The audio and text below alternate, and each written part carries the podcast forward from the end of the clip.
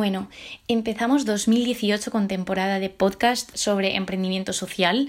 La verdad es que tenía muchísimas ganas de hacer esto, pero por un tema de tiempo no, no había podido. Y bueno, hoy quiero empezar hablando sobre tres lecciones que me ha dejado 2017 eh, sobre emprender en lo social. Quiero compartir esto con, con vosotros y vosotras porque estoy segura de que si yo me he enfrentado con estos obstáculos y estos retos y estas cosas, hay muchísima más gente que está viviendo lo mismo y con lo cual podemos intercambiar opiniones. Pero también estoy segura de que si hay gente intentando formarse en este tema, puede aprender de los errores de otros y ser inteligente y no repetirlos si empieza un proyecto. Así que mm, vamos allá.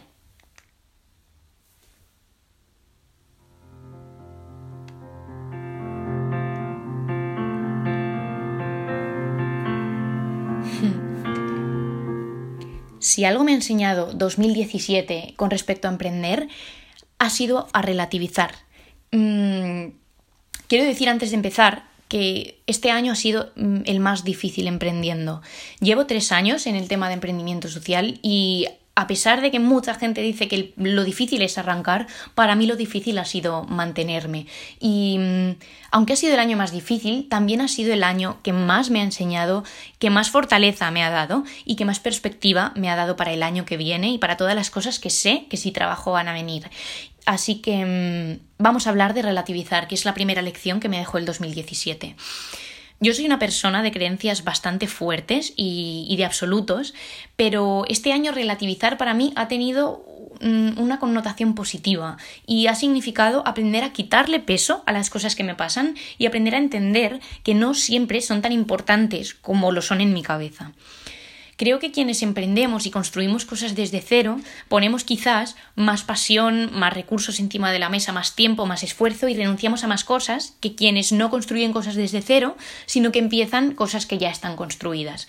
Y, creo que es súper satisfactorio este trabajo de dedicar tanto tiempo, esfuerzo a construir algo que tú quieres y que mm, si es en lo social mejora la vida de personas, pero creo también que todo este esfuerzo dedicado nos puede jugar malas pasadas haciéndonos pensar que lo que estamos haciendo es de vital importancia en el mundo y de que no hay causa más importante que la que estamos haciendo nosotros.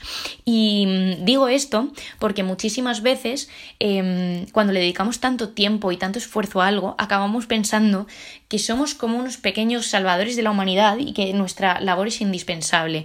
Y estoy segura de que si estás emprendiendo en lo social, estás haciendo algo relevante para, para la sociedad o algo que al menos mejora la vida de la gente o que tiene un impacto positivo en la vida de las personas, pero... Mm, a veces es bueno que te salgas de ti y entiendas que si tu solución no existiera, existirían muchísimas más y que si tú no existieras o si tú no estuvieras emprendiendo en ese sector, eres importante, pero, pero no eres imprescindible. Seguro que vendría alguien que, que, lo haría mejor que tú.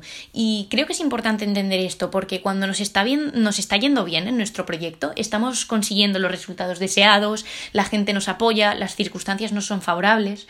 Pensar que lo que somos y que lo que hacemos es lo más importante nos puede dar un chute de ego, que es positivo muchas veces, pero, pero también nos puede hacer perder perspectiva, porque si seguimos con esa actitud en los momentos malos, donde emprendemos no es tan sencillo, donde la gente no entiende lo que estamos haciendo o simplemente no se apasiona igual por nuestro proyecto que nosotros o las circunstancias no nos son favorables. Cuando esto pasa, si seguimos con la actitud de que lo nuestro es lo más importante y somos los salvadores de la humanidad, podemos llegar a sobredimensionar los problemas y acabar queriendo tirar la toalla por la frustración, cuando, paradójicamente, nuestro proyecto sí que era importante y sí que aportaba valor, pero sobredimensionar las cosas hace que pensemos que no hay escapatoria a lo que nos está pasando, que lo hemos hecho fatal y que, y que mejor tiremos la toalla porque esto es realmente frustrante.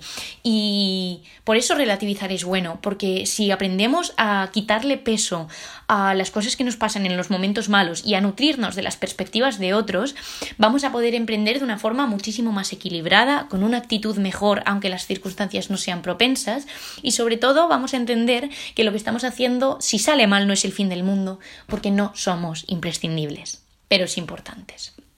Así que mm, quizás esta es la lección más importante que me ha dejado este año y, y la siguiente es la segunda más importante, valga la redundancia. Y mm, es volver al centro, siempre volver al principio. Como, como decía antes, emprender es una cosa apasionante porque es algo que construyes desde cero. Y como lo construyes tú, al final eh, empiezas con la visión de lo que quieres que sea, lo que sea que estés construyendo. Yo quiero un proyecto que sensibilice contra la trata, que es lo que hago yo, por ejemplo. Pues yo, yo lo construyo a mi modo, como yo creo que es, pero como todo en la vida, según vas caminando, te das cuenta de que las cosas no son como tú creías y de que hay muchísimas cosas más que nutren tu experiencia y que en verdad cuando empezaste no tenías ni idea. Y esto no solo pasa el primer año, pasa el segundo. Yo recuerdo que en mi segundo año emprendiendo, pues hice corrección de errores de cosas que no fueron bien el primero y dije, ahora tengo la clave de emprender, el proyecto despunta este año. Y según emprendí el segundo año, me di cuenta de que las claves con las que había empezado tampoco eran lo más importante, sino que, que, que eran otras cosas con las que empecé a emprender el tercer año. Y así te vas dando cuenta de que realmente no tienes ni idea de la vida. Pero, pero bueno, esto es crecer, esto es aprender y es bueno. Pero en este camino de darte cuenta cada vez de cosas nuevas y de ir absorbiendo más, a veces es difícil mantener la perspectiva de por qué empezaste lo que empezaste. Y, esto se nota sobre todo en los momentos malos, porque en los buenos todo va tan bien que tener la perspectiva clara, pues bueno, todo va bien y yo sigo caminando. Pero en los momentos malos, tener la perspectiva de, por qué haces lo que haces es lo que puede anclarte y hacer que te mantengas en el proyecto o es lo que puede hacer lo que, tiras la toalla. Y es un determinante para mí esto. Entonces, cuando vas avanzando en tus proyectos de emprendimiento social, hay un punto en el que quizás ya no te acuerdes de por qué empezaste o un punto en el que te des cuenta de que, oye, emprender no es tan bonito como yo me imaginaba, requiere pagar un precio muy alto, ni siquiera es glamuroso, ya la figura del emprendedor social no me parece tan guay como me parecía cuando veía a mis conocidos emprender o a mis referentes y, y es justo ahí cuando creo que tienes que preguntarte, ¿qué estoy haciendo? O sea, ¿por, qué estoy haciendo lo que estoy haciendo? Y mm, aquí creo que es importante pensar en dos cosas. Puede que lo que estemos haciendo lo hacemos porque creemos en una causa que es inamovible, como es quiero acabar con la trata de personas, esto es un ejemplo. Em, o puede que lo hagamos simplemente por motivaciones que se, se desvanecen más fácilmente, no porque sean malas, sino porque las motivaciones cambian tanto como cambiamos nosotros. Las causas no cambian tanto, son inamovibles. La trata de personas es una realidad que crecerá o se desvanecerá, pero sigue existiendo y ha existido durante siglos. Entonces, em, es importante distinguir eh, qué nos mantiene cuando estamos haciendo un proyecto, una causa, una motivación. Yo no digo que, que, una sea peor que otra, pero sin duda una es más consistente que otra. Si a un proyecto, si tú has emprendido porque crees en una causa, las motivaciones irán cambiando, pero la causa se mantendrá y es mucho más probable que tú te mantengas con la causa y que perseveres hasta que lo consigas o te acerques a lo que querías conseguir. Pero si lo que has hecho ha sido emprender por motivaciones, em, cuando vengan los momentos difíciles puedes frustrarte más fácilmente.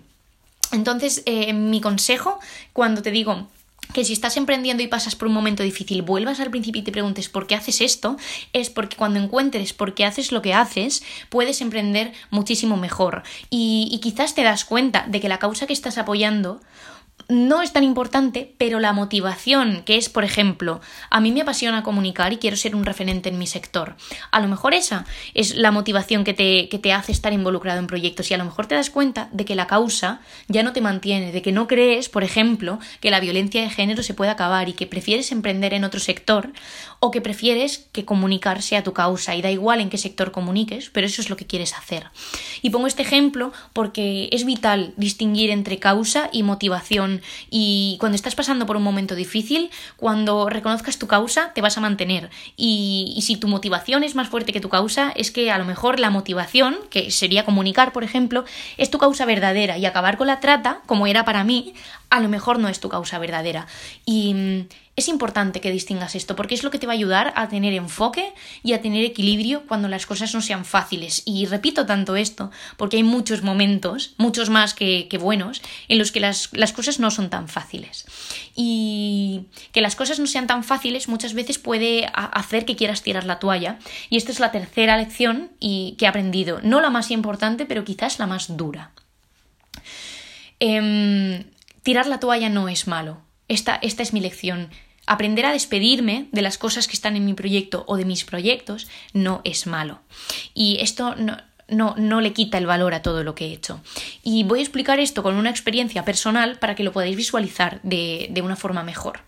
Y es que durante este año em, yo tengo un proyecto de prevención eh, en el sector educativo contra la trata de personas y, y contra la violencia de género. Y durante este año hay muchísimas cosas de mi proyecto que se han tambaleado porque o no eran como yo me imaginaba o simplemente han ido cambiando y ya no se adaptan a, las cosas que yo quería hacer, entonces yo tengo que cambiar.